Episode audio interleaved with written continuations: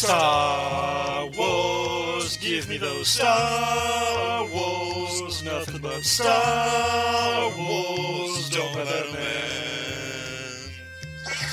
Star Wars, those near far wars, talking about Star Wars on a podcast. Hello, and welcome to the first episode of Give Me Those Star Wars for the year 2017. Unfortunately, we're kicking off the new year with a somber topic. This episode will be dedicated to remembering Carrie Fisher, who passed away on December 27, 2016, at the age of 60. This episode is coming out later than was originally scheduled. After the holidays, a nasty bout of laryngitis stripped me of the only thing a podcaster truly needs a voice. But that delay turned out to be pretty helpful, in fact, because after Carrie Fisher died, I had no idea what to say. Right from the beginning, I mean, within hours of hearing the news, I knew that I wanted to crowdsource this episode by asking friends and fellow podcasters what they loved best about Princess Leia and Carrie Fisher. But even as I asked the question of others, I didn't know what I wanted to say. I can tell you my favorite Princess Leia moments from the Star Wars films, but when it came to thinking about Carrie Fisher, the actress, the comedian, the human being, every time I sat down to write something, I just got unbelievably sad. And understand, I didn't know Carrie Fisher. She was just a movie star to me. Granted, one who appeared in some of my favorite movies. Star Wars, The Empire Strikes Back, and The Blues Brothers are all in my top five, and Return of the Jedi is no slouch either. But those movies are almost 40 years old. It's not like Carrie Fisher had been in the public consciousness, or even mine, until her recent appearance in The Force Awakens. So why does it hurt so much to lose her now? I think it's because of who she was when she wasn't being Princess Leia. If you've never read her comedy or heard her speak, make the effort to check those out. Read postcards from the edge, watch her live comedy special Wishful Drinking, download videos of her speeches and interviews. She was a fiercely honest woman, a brilliant humorist, and a champion for mental health. I mean, if there's any doubt about what type of person Carrie Fisher was in life, all you need to know is the type of person she was in death.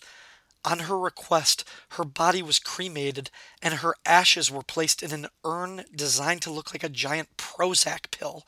My God, I love her so much. George Lucas, he was the man who made me into a little doll. A little doll that my first husband could stick pins into when he was annoyed with me. Then I was a shampoo where you could twist off my head and pour liquid out of my neck. And I was a soap. A soap which read, lather up with Leia and you'll feel like a princess yourself. Boys. And, uh, oh, I'm a stamp. Now that's really cool. I mean, well, aside from the licking. But oh wait, do you know the um, you know those Mr. Potato Head things, right? Well, they actually they made a Star Wars Mr. Potato Head line, so you might recognize me as Princess Tater. and my husband Dick and our daughter Rehabilitator. But the main thing, the main main thing that I've been made into which has just it's enhanced my life just enormously. I'm a Pez dispenser. no, I am. I am. Seriously. No. And if someone offers to make you into a Pez dispenser, do it! Because it just it makes your whole life better. I mean, really, if you haven't been merchandised for the last 30 plus years, you haven't lived. If only it were aerobic. I wanted to do something different for this episode. I didn't want to spend half an hour talking about her with one guest. I think the conversation would have devolved into anger and depression really quickly. And besides, I already took part in something like that on Rob Kelly's Film and Water podcast back on December 30th. Rob, along with David Ace Gutierrez and I, talked about Carrie's career in film, both in front of and behind the camera. It was a tough conversation to have. I was sad before we started. I was even sadder by the time we wrapped up. But it was important to get my thoughts out, to just speak and clear some of the fog out of my head after her death. I recommend you listen to that episode. I mean, I recommend you listen to all of the Film and Water episodes. It's one of the most consistently enjoyable podcasts out there. Anyway, I knew I wanted this episode to be a little different. It just had to be. So I asked some people if they had time, if they were comfortable with it, to share their thoughts about Princess Leia and Carrie Fisher. And I left the question and the topic very broad and very open to interpretation. I didn't just want favorite Princess Leia moments, because I've already done something like that on an episode of Dead Bothan Spies, my previous Star Wars podcast. I was more than happy enough to get those kinds of responses, but I didn't want my guests to feel like they couldn't talk about Carrie herself and what she meant to them. The first guest you'll hear from is a new voice on the show. Michael Lane is one of the hosts of the podcast Comics in the Golden Age. I've never collaborated with Michael on anything before this, but I enjoyed his podcast and I respect him. And after hearing his thoughts on Princess Leia in this segment, I think I'll definitely make an effort to get him on the show later this year. Hello, this is Michael Lane of the Comics in the Golden Age podcast. First of all, I want to thank Mr. Ryan Daly for allowing me to participate in this episode. It, it means a lot. While comic books have always been my first love hobby wise, Star Wars is a very, very, very close second behind that. I was four and a half when the original film came out, and although I apparently did go see it in the theaters in its initial run, I don't actually remember doing so, which basically means that I don't remember a life without Star Wars. As far back as my memories go, Star Wars was there. And while this isn't a place to get into it, I would not have met my wife without Star Wars, which means that I, I wouldn't have my children today if Star Wars didn't exist. So to say it has had a big impact on my life is kind of an understatement. Um, and of course, that means if I don't remember a life without Star Wars, I also don't remember a life without the character Princess Leia or without Carrie Fisher herself. When I saw these films as a kid, each of these characters had a very clear role to play in the story. Luke was the hero, the future Jedi Knight who would take on Darth Vader. Han was the pirate, the rogue, the bad boy who would make good in the end. And Leia was very clearly the leader, but not just because she was a princess, but because Carrie Fisher portrayed her as sort of a natural politician and leader. It was obvious from that first scene where she stood up to Darth Vader, to the prison break scene on the Death Star where she takes charge over Luke and Han, to the scenes on Hoth where she's commanding the rebel soldiers. That was clearly her role, the leader. And I think Carrie Fisher really deserves so much credit for that because as much as I love George Lucas and he's giving me this great thing that's had such an impact on my life, it's no secret that when it comes to dialogue, it's it's not his biggest strength. And Carrie Fisher herself gave him a lot of crap over the years for that. So I think that means these actors don't get the credit they deserve for making these characters shine in the way they did. And Carrie Fisher in particular, and particularly at such a young age with so little acting experience at the time, to be able to take what she was given by George Lucas and and still portray this character as such a strong, natural leader in the movie. She it's really hard to give her enough credit for that. My personal favorite Leia scene is one of her first big ones, which is when Han and Luke and Chewie rescue her from the cell on the Death Star. There are so many reasons to love this scene, and every actor does a great job. Each character gets moments to shine in this part.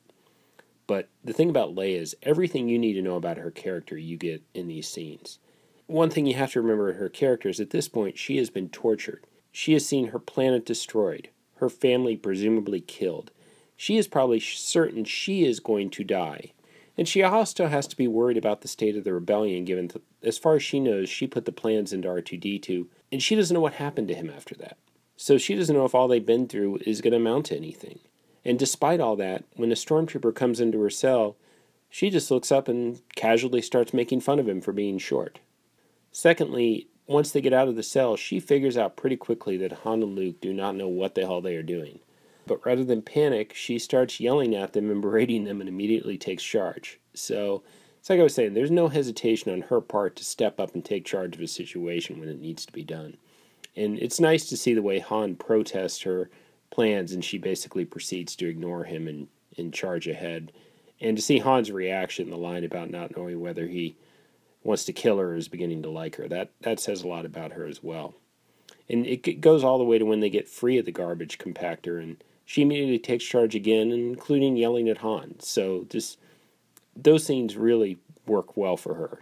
And the whole scene basically it, it shows Leia's attitude, it shows her strength, and it shows how she has just no hesitation of taking charge in a situation. I don't want to go on too long, but I just have a few final thoughts on Carrie Fisher herself. When I was a kid, I loved Princess Leia, but as an adult, I learned to love Carrie Fisher more. And if you ever saw her in interviews or read any of her writing, she was so funny, intelligent, insightful, witty, sarcastic, biting almost at times. She had a way of just cutting through all the crap and discussing any topic with an almost brutal honesty while managing to at the same time make herself even more endearing and charming. Whether it was discussing negative aspects of Hollywood or personal film career, mental illness, family troubles, substance abuse, she would never shy away from anything. And that honesty about her, I really learned to admire. And as I'm recording this, it has probably been barely two hours since I found out that sadly her mom, Debbie Reynolds, has also passed away. And I know there's a lot of online, you know, comments about 2016 and losing people, and I don't want to get into that here. But it is something when you see that, you just think, Jesus, that poor family to go through so much loss in just, you know, a matter of a few days. It's it's really sad for them, and it just. Sorry, I don't even know how the words to kind of describe that, but that just was sort of in the backdrop of me talking about this. It's just knowing that her mother, you know, the amazing actress, has also been lost. It's just so sad. So, you know, to Carrie Fisher, she will be missed. And with that, thank you again, Ryan. Nathaniel Wayne picked the same scene, Princess Leia's first moment with Luke Skywalker in the Death Star's cell block. Nathaniel has been a guest on this show before, and you can find him on the Council of Geeks podcast and YouTube channel, as well as the Punch Like a Girl podcast, dedicated to graphic novels with female protagonists. What is there that can really be said about Carrie Fisher in Star Wars? I mean, she was considered one of the three major faces of the franchise when it came to the heroes. It was all. It was never just Luke. It was never Han. It was never Luke and Han. It was Luke, Han, Leia. It was all three of them. Always. She was right up there with the rest of them. She was just as important. She was just as iconic. And when I think of Princess Leia moments, the part that always will come to my mind first is when Luke goes into her cell in A New Hope. Now, there is quite a bit she actually has to do here. There's obviously the iconic line we all know, we all love. Aren't you a little short for a stormtrooper? It's a great line. But think about what actually happened there. To the best of her knowledge, a foot soldier of the Empire that has been torturing her and is preparing to kill her has just walked in and her response is to belittle his height. That is awesome, but it doesn't stop there. Because Carrie Fisher actually she has basically 3 lines in this scene. And for each line, she has to deliver a different emotion. And it flows from that sass at the beginning to slight confusion, but maybe a hint of hopefulness when Luke says that he's there to rescue her, but her reaction is, "You're who?" But then when he mentions Ben Kenobi's name, her her excitement and and just getting up and like, "Okay, let's go!" Right then, that that transition, it's a completely different emotion for every one of those lines, she just flows through them. And I cannot stress enough not only how good she is at that, but how not everybody can do what she well what she did at all. And i think it is encapsulated in that scene. She had to read george lucas written dialogue.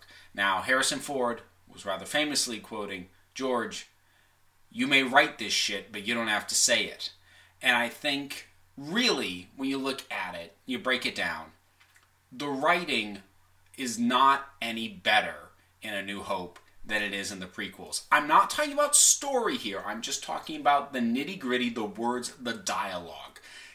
I don't think that the dialogue in A New Hope is much better written, if at all, than in Episode 1, Episode 2, or Episode 3.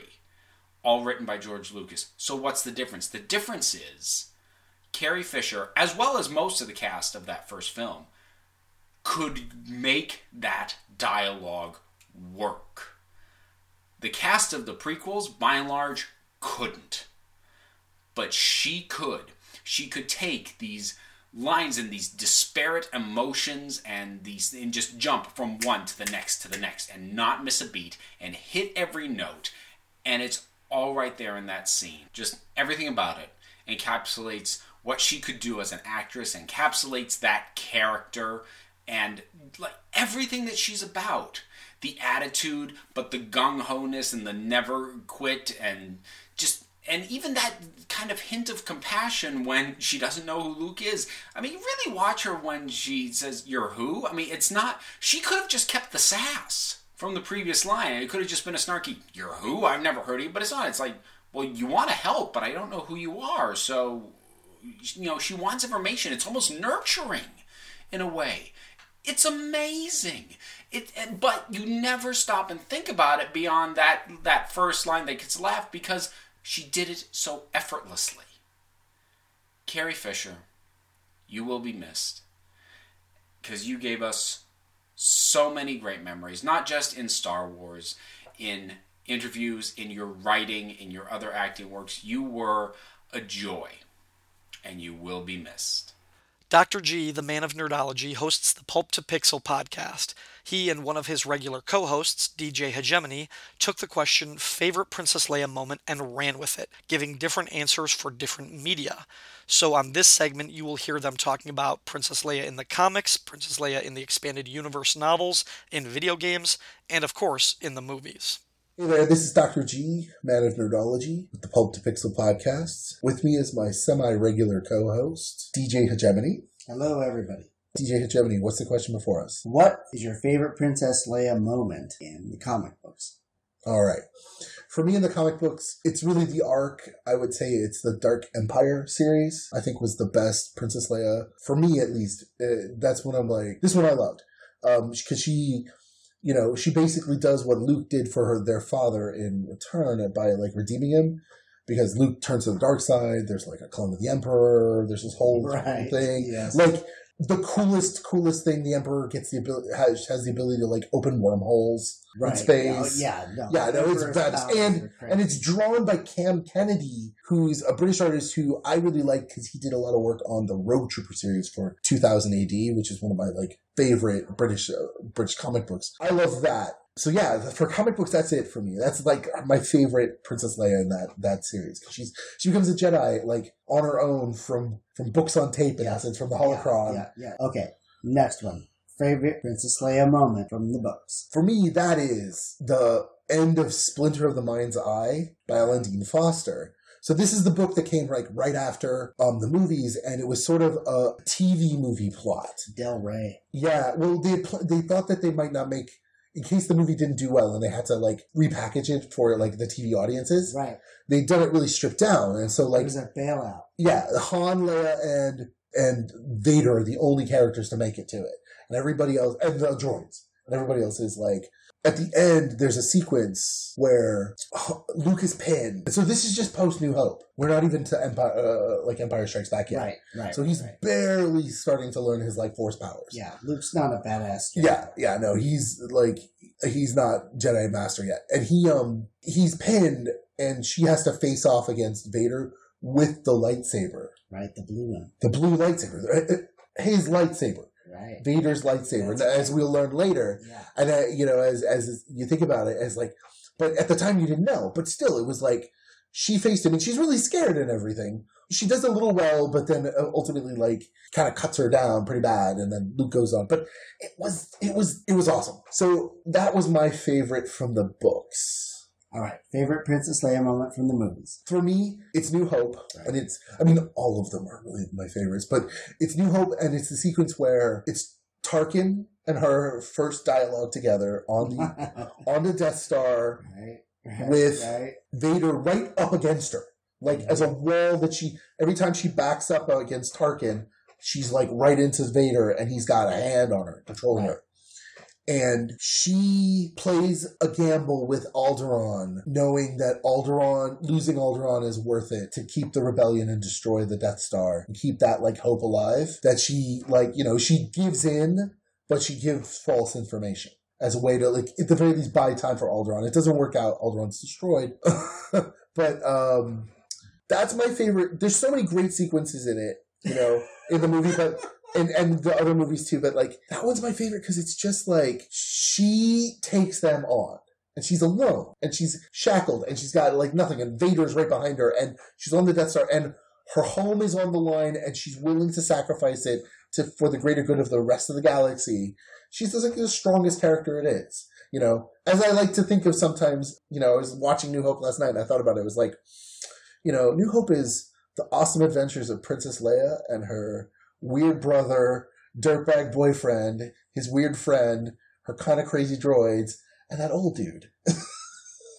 With her dick dad. yeah. In a van. In a van. In a crappy van running around. Crappy van. In the 70s. Smuggling spice. Smuggling spice, That's yeah. You know? Okay, last question. Okay. Favorite Princess Leia moment from the video game? You gotta tell them the story you told me. Okay, so my favorite video game moment is I like uh, Leia in the Battlefront, the new pa- on PS4. Yeah, yeah, yeah. We play a lot. We play a lot of that together, and um, she has the power of true things. She's like a Deadeye in that game. Well, I we have a friend, a mutual friend, who's really good at the game, and he was we were. This is when the game was first coming out, and he swears by Boba Fett.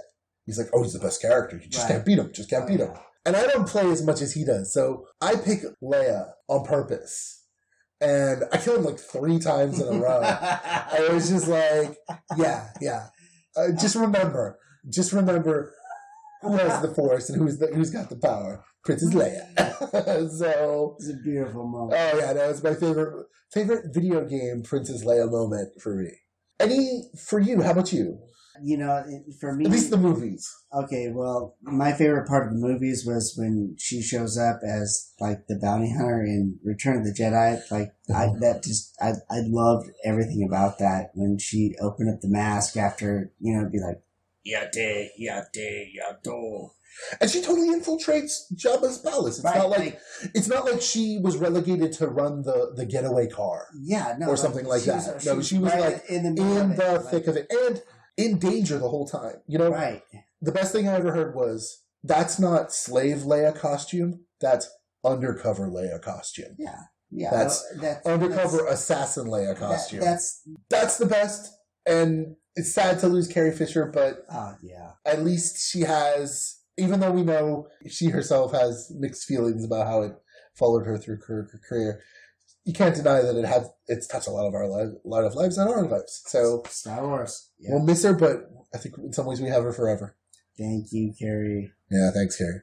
Rob Kelly, the host of the Film and Water podcast, Treasury Cast, Pod Dylan, and the upcoming Digest Cast, all here on the Fire and Water Network, picked up on the idea of sharing his favorite Princess Leia moment from other media besides the films. Like uh, pretty much everybody who listens to your show, Ryan, obviously the Star Wars films themselves are the most important part of my Star Wars fandom. I think I, I really think that's true of, of anybody who's a fan of Star Wars. You may love all the other stuff uh, a lot, but the the films are really the way to go. But at the same time, you really can't underestimate how important the Marvel Star Wars comic book series was, at least to kids of my age that grew up with the films as they came out in the 70s and early 80s. You know, pre internet, pre anything really, and unless you subscribed to Starlog or something, which I did not, you really didn't have any Star Wars to tide you over in between the movies. And it was a long three years in between those segments. And so the comic book was it. And luckily for a lot of us that grew up on the, the Star Wars comic book, um, it was really good. The Star Wars Marvel comic was, was really well done. It was my favorite Marvel series. It was the only Marvel book that like I did a blind buy on. I just bought it every month, and despite my Richie Rich uh, persona, I really didn't have a lot of money to spend. And so, you know, you spend fifty cents on a comic book, it better be good. And the Star Wars comic always was. So, uh, with that in mind, I want to talk about an issue that to me is linked with Carrie Fisher in her role as Princess Leia, and that is Star Wars number 48. Uh, the title is The Third Law. It's written by Larry Hama. The penciler is Carmine Infantino, and the inker is Carlos Garzon. It's a one off, it's a one and, one and done. Uh, the story is Princess Leia, C3PO, R2D2, and Rebellion Finance Minister Viscount Tardy, where's his action figure, arrive on the banking world of Argal to complete the financing of a sale of X Wing fighters to the Rebellion. Also on the planet is Darth Vader and his entourage of paid assassins specializing in unarmed combat, as it is forbidden for non citizens of Argal to carry weapons, just like the town in Forgiven. Anyway, Vader's assassins make several attempts on Tardy's life, but Leia's quick wit succeeds in not only saving the Viscount, but destroying the assassins as well.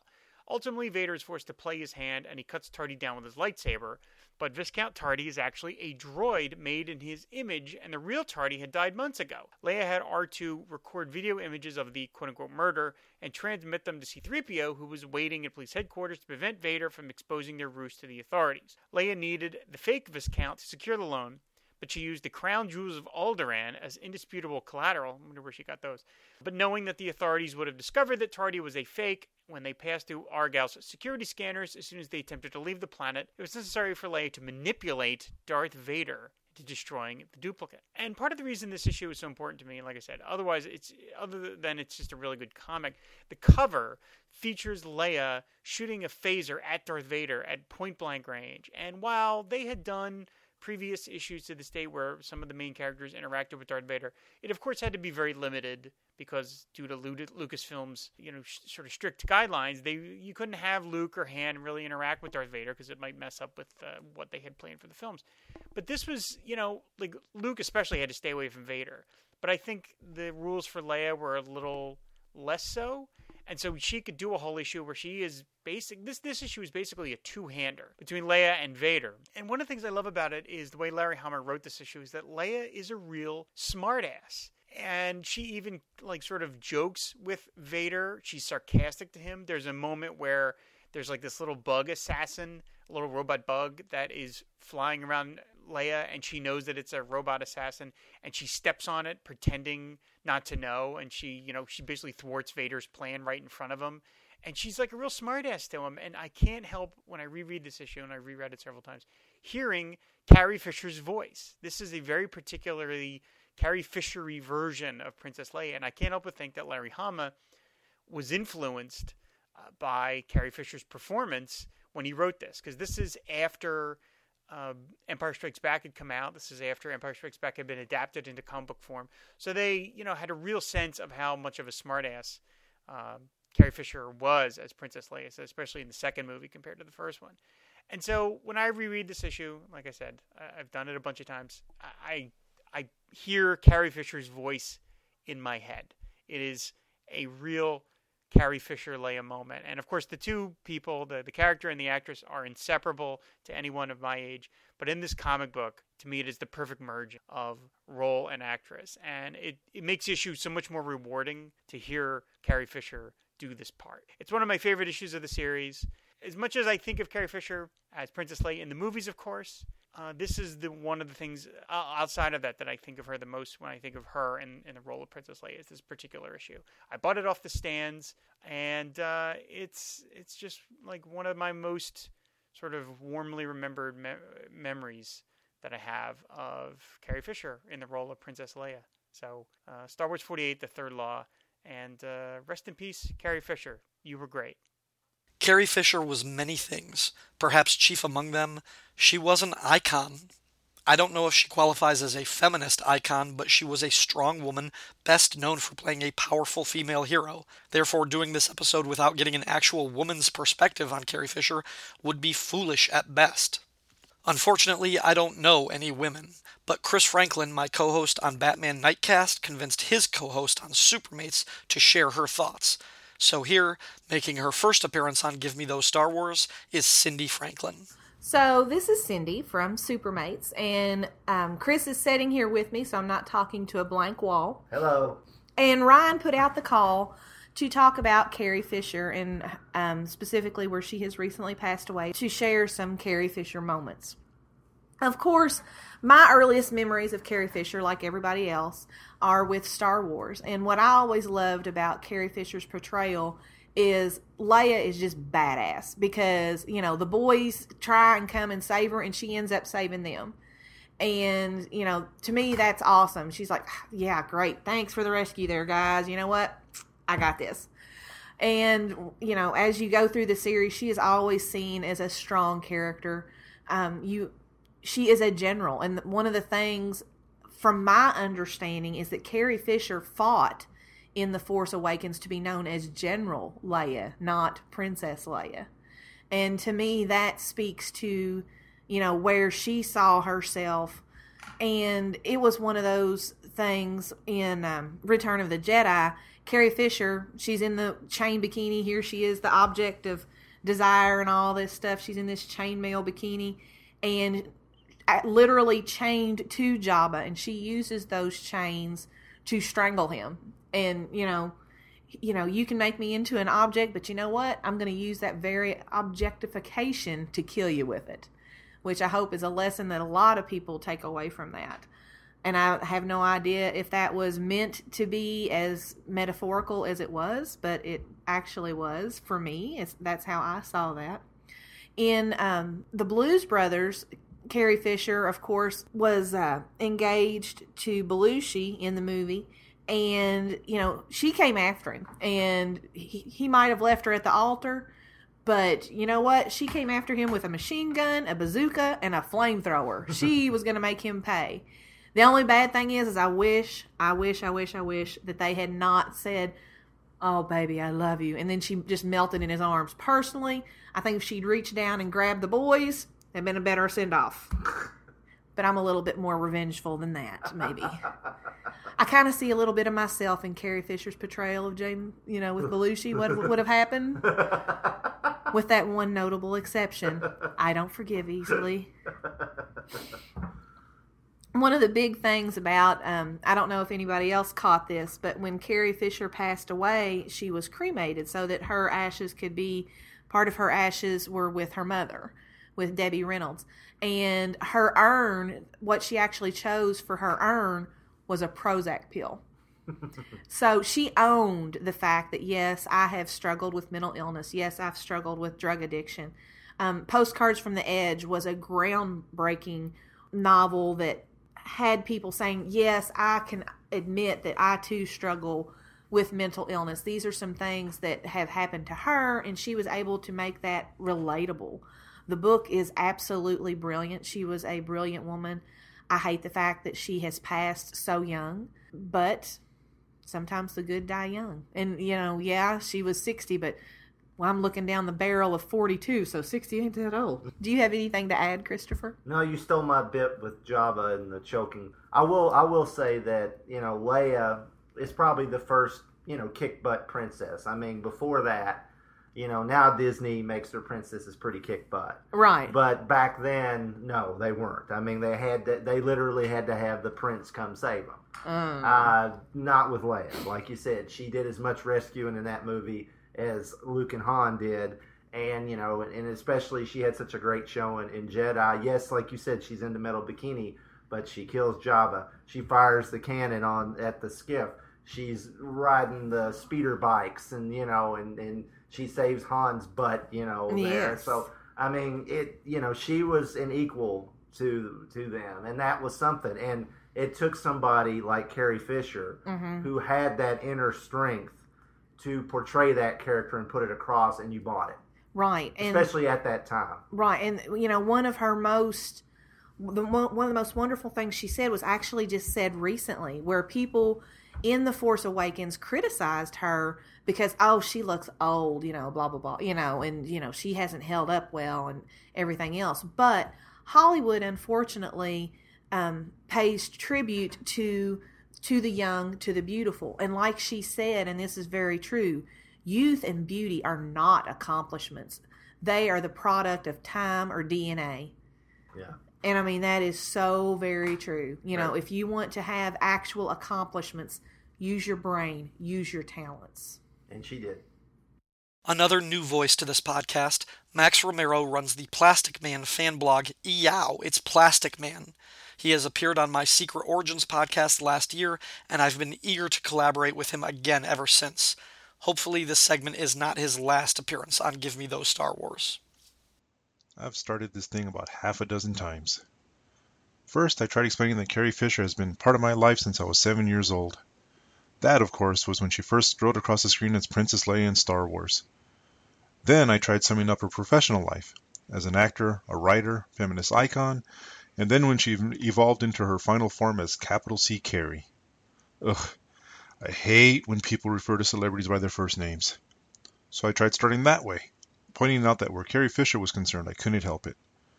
She meant so much to me personally that referring to her in any other way sounded impersonal. But none of it was working. I couldn't explain why she's been so important to me, or why her death felt like such a loss. I finally realized it comes down to one simple thing. I admire Carrie Fisher. As an actor and writer, sure, but mostly as a person. I admire her incredible strength. I admire her intense honesty. I admire her unyielding bravery. These were all qualities that came through in her work. When I watch her as Princess Leia now, I can see Carrie Fisher there. I completely believe that, if she found herself in the position, she would stand toe to toe with Darth Vader. That she'd go undercover to rescue the love of her life willing to blow up herself and everyone else around her to get it done. I believe Carrie Fisher would strangle anyone who tried to put chains on her. That bravery and honesty burned bright in everything she did, especially her writing. Her scorched earth style of autobiography started, always, in her own backyard. Instead of shying away from any pain or embarrassment or shame anyone else might have felt if their life got so publicly complicated, she confronted it. She wrestled it into submission. She embraced it. She made it her own and, in the messy process, she gave us yet another reason to love her. From the beginning, Carrie Fisher has been bigger than life. That hasn't changed, even now. But I do miss her. I miss knowing she was out there in the world, kicking ass and smiling at the thought that anything would try to stop her. All I can do is shoot this cobbled together message into space and hope it makes sense once it gets there. I like to think it's what Carrie would have done. Taking things in a slightly different but no less sincere direction, FKA Jason from the Silver and Gold Podcast Network, that includes the Silver and Gold Podcast, Wild Pod, and the new Beetlemania show dedicated to the superhero Blue Beetle, Jay heard my call for thoughts about Carrie Fisher and then had a couple of drinks before recording his reaction. This was the first reaction that I actually got after asking people to help me put this episode together, which was well over a week ago now. Maybe Jay would have put something together differently if he had sat on it for a few days, but I really appreciate how raw his response is. Hi, Ryan Daly. This is FKA Jason from Wild Pod and the Silver and Gold podcast. Uh, I'm pretty, I'm pretty sauced right now. Uh, 2016 has been a huge kick in the ass for my heroes, and Carrie Fisher was just pushing it a little bit too far. So as soon as I got off of work, I broke out the liquor and I got started going to town. So recording this right now is probably not the best idea. But my friend had a call to action and so I answered. Carrie Fisher, Carrie Fisher, my princess. I had a book uh, when I was a kid that was like a behind the scenes of Return of the Jedi and had a lot of uh, full color photos from the movie and, and from uh, the set and whatnot. And I don't know if you remember, but in Return of the Jedi, Carrie Fisher had this costume when she was in the Jabba the Hutt palace. It was a bit of a metal bikini. Uh, and I realize that I'm trying to be coy and cute. Everyone knows about the metal bikini, so why try to be a complete uh, a hole and be cute? Um, that book was an important part of my growing up, and I'll let you use your imagination to figure out why. But there was a page in the middle of it that had Luke Skywalker and uh, Princess Leia on Jabba's uh, sail barge, getting ready to swing off right before Luke kicks the gun that shoots into the sail barge and kills uh, everybody on board. And she's wearing the metal bikini, and you can see the uh, the curve of her thigh. And um, well, I loved Carrie Fisher. Uh, Carrie Fisher was an awesome human being, not just because she was Princess Leia but because of her work with, uh, you know, bringing to light problems people had with, uh, you know, mental disabilities and uh, drug addiction and whatnot, she's. I mean, all of the deaths this year were kind of a kick in the teeth. And she's not the first Star Wars death we've had this year, but she's probably the one that really gets me in the heart. Uh, and I don't know how I'm going to feel once I sober up, and uh, I don't know how this is going to sound because it's all off the cuff, and I don't even know if I'm making any sense, but I loved her. I will always love her, and she's always going to be my Princess Leia. And more than that, you know, she's just freaking awesome. Did you ever see The Man with One Red Shoe? Because if you didn't, you got to check that out. Horrible, horrible, horrible Tom Hanks vehicle, but Carrie Fisher was like a shining star in that crap fest of a movie. Uh, and she's going to be missed. For for damn sure, she's going to be missed. She did so much more than just Princess Leia. She was Carrie Fisher. I mean, she was Carrie Fisher. What else can you say? And I'm gonna miss her. And I, I wish I had. I wish I had the words. I wish I was more articulate. I wish I could say how much it hurts. how much this whole goddamn year has hurt. I mean, I don't have to tell you, I don't have to tell anybody. We've lost a lot of great ones this year. And I know a lot of people are saying just wait until the year's over and it's all going to be done and then we're going to have 2017 and guys, you're fooling yourself. They're going to keep dying. The people we love are going to keep dying cuz we keep getting older and they keep getting older.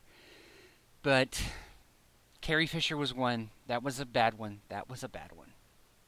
That was a super bad one.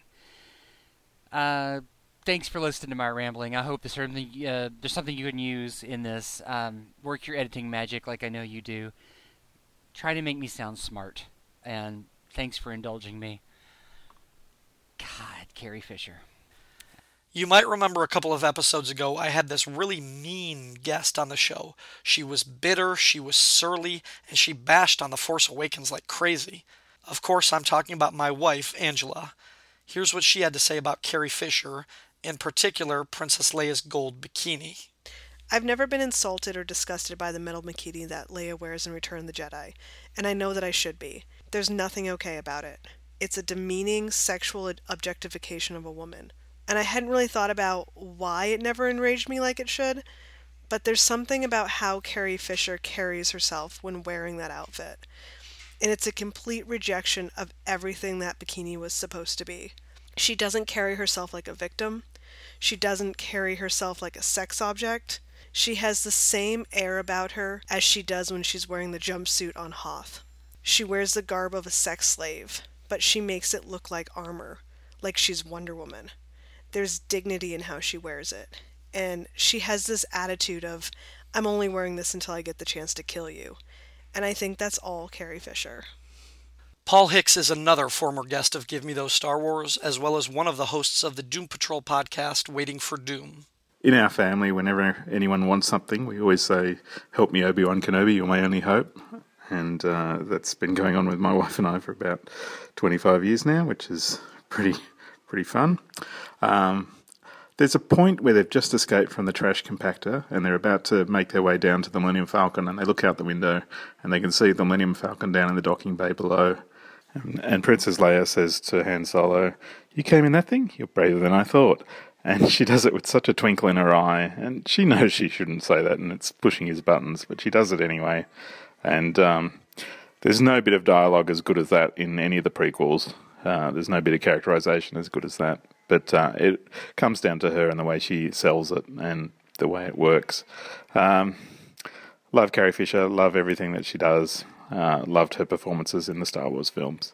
So, yeah, let's just celebrate her life. It was she was such an amazing woman. Cheers.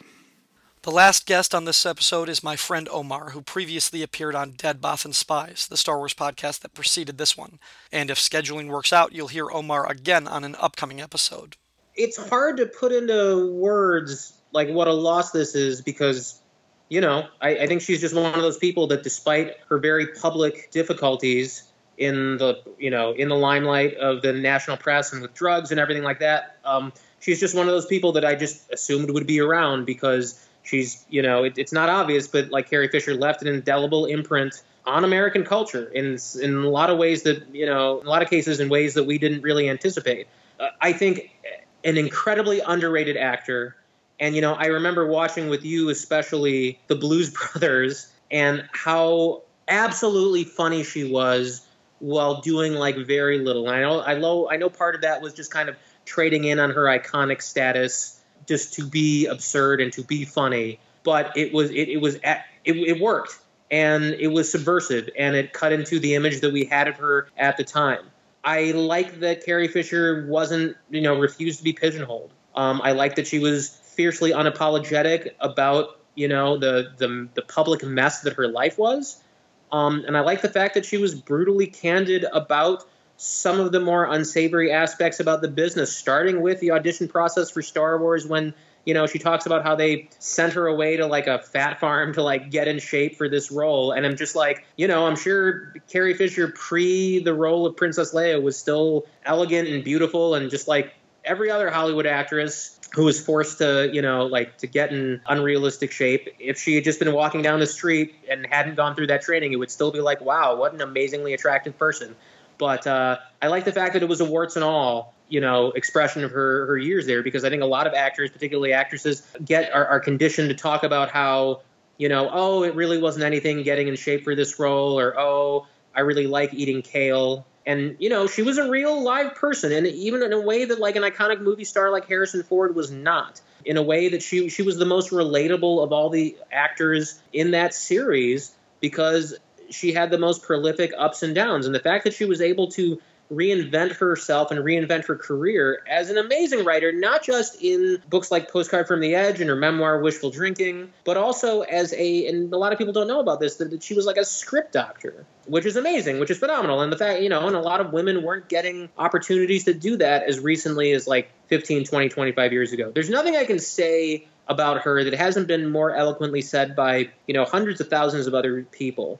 But she's she left an indelible imprint on my childhood, on American culture. Um, and you know, it's it's it's enormously sad. It's I can't imagine any person associated with Star Wars whose whose passing would affect me more greatly. Like I, I I still think of her as Hollywood royalty because of this iconic role, because of who she was, because of the family she was born into, because of what she chose to do with her her life and her talent and her gift that's really profound for me. And, you know, she broke the mold in like thousands of ways. Yes, of course, I was very attracted to her, and like they marketed her sexuality and the fact that, you know, she was an incredibly attractive woman. But like that part of my brain switched off very quickly when she got into rebel general mode.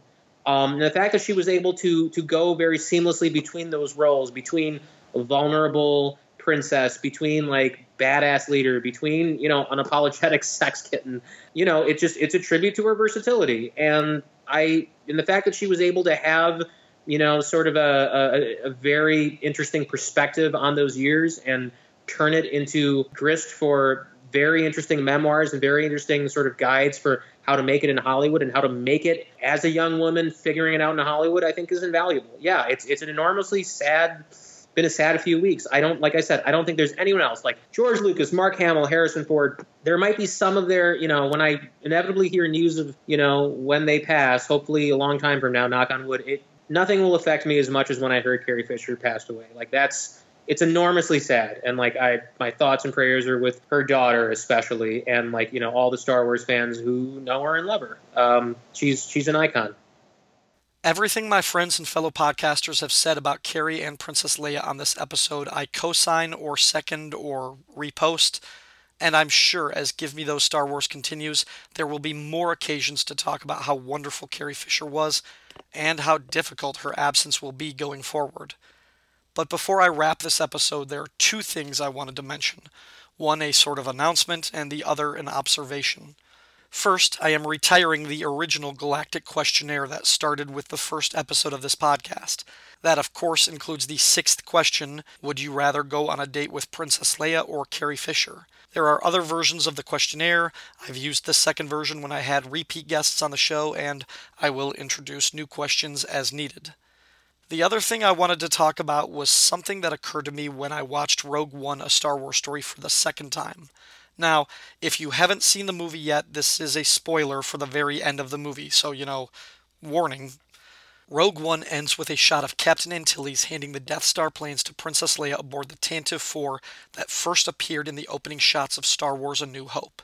The camera holds for a moment on the face of Princess Leia, or more specifically, the face of Norwegian actress Ingvild Deila with a sort of computer generated mask of Carrie Fisher as a 19 year old.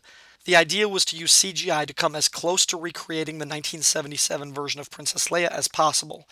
And it mostly works, I think. Not quite as well as the film's recreation of Grand Moff Tarkin, but it's okay. The point is this, and I couldn't help but find this strange and surreal. Hollywood has reached the point where they can virtually recreate the image of Carrie Fisher in her prime, and a week later she dies. There is a heartbreaking joke in this absurd reality that I can't quite think of because I'm not as funny as Carrie Fisher, but I think she would have found the situation ridiculously comical. Star Wars has always owned her likeness, and now they can recreate her beauty and her youth for brand new content. It's it's like they don't need her anymore. That's an awful awful thought, but I don't know. I, I think she would have gotten a laugh out of it. And that's all I've got for this episode. I recognized your foul stench when I was brought on board. Charming to the last. Give Me Those Star Wars is a proud member of the Fire and Water Podcast Network. Feedback for the show can be left at fireandwaterpodcast.com or the Facebook page for Give Me Those Star Wars. You can also find me on Twitter at RyanDaly01, or you can send an email to ourdailypodcast at gmail.com. Part of the theme music for this podcast is performed by the Evil Genius Orchestra from their album Star Wars Cocktails in the Cantina, available for purchase on iTunes and at Amazon Music. That and all other music, audio clips, or quoted text are used for entertainment purposes and believed covered under fair use. Give Me Those Star Wars is not affiliated with Disney or Lucasfilm, and I make no money off this podcast, so no copyright infringement is intended. Thank you for listening, and may the Force be with you, Carrie.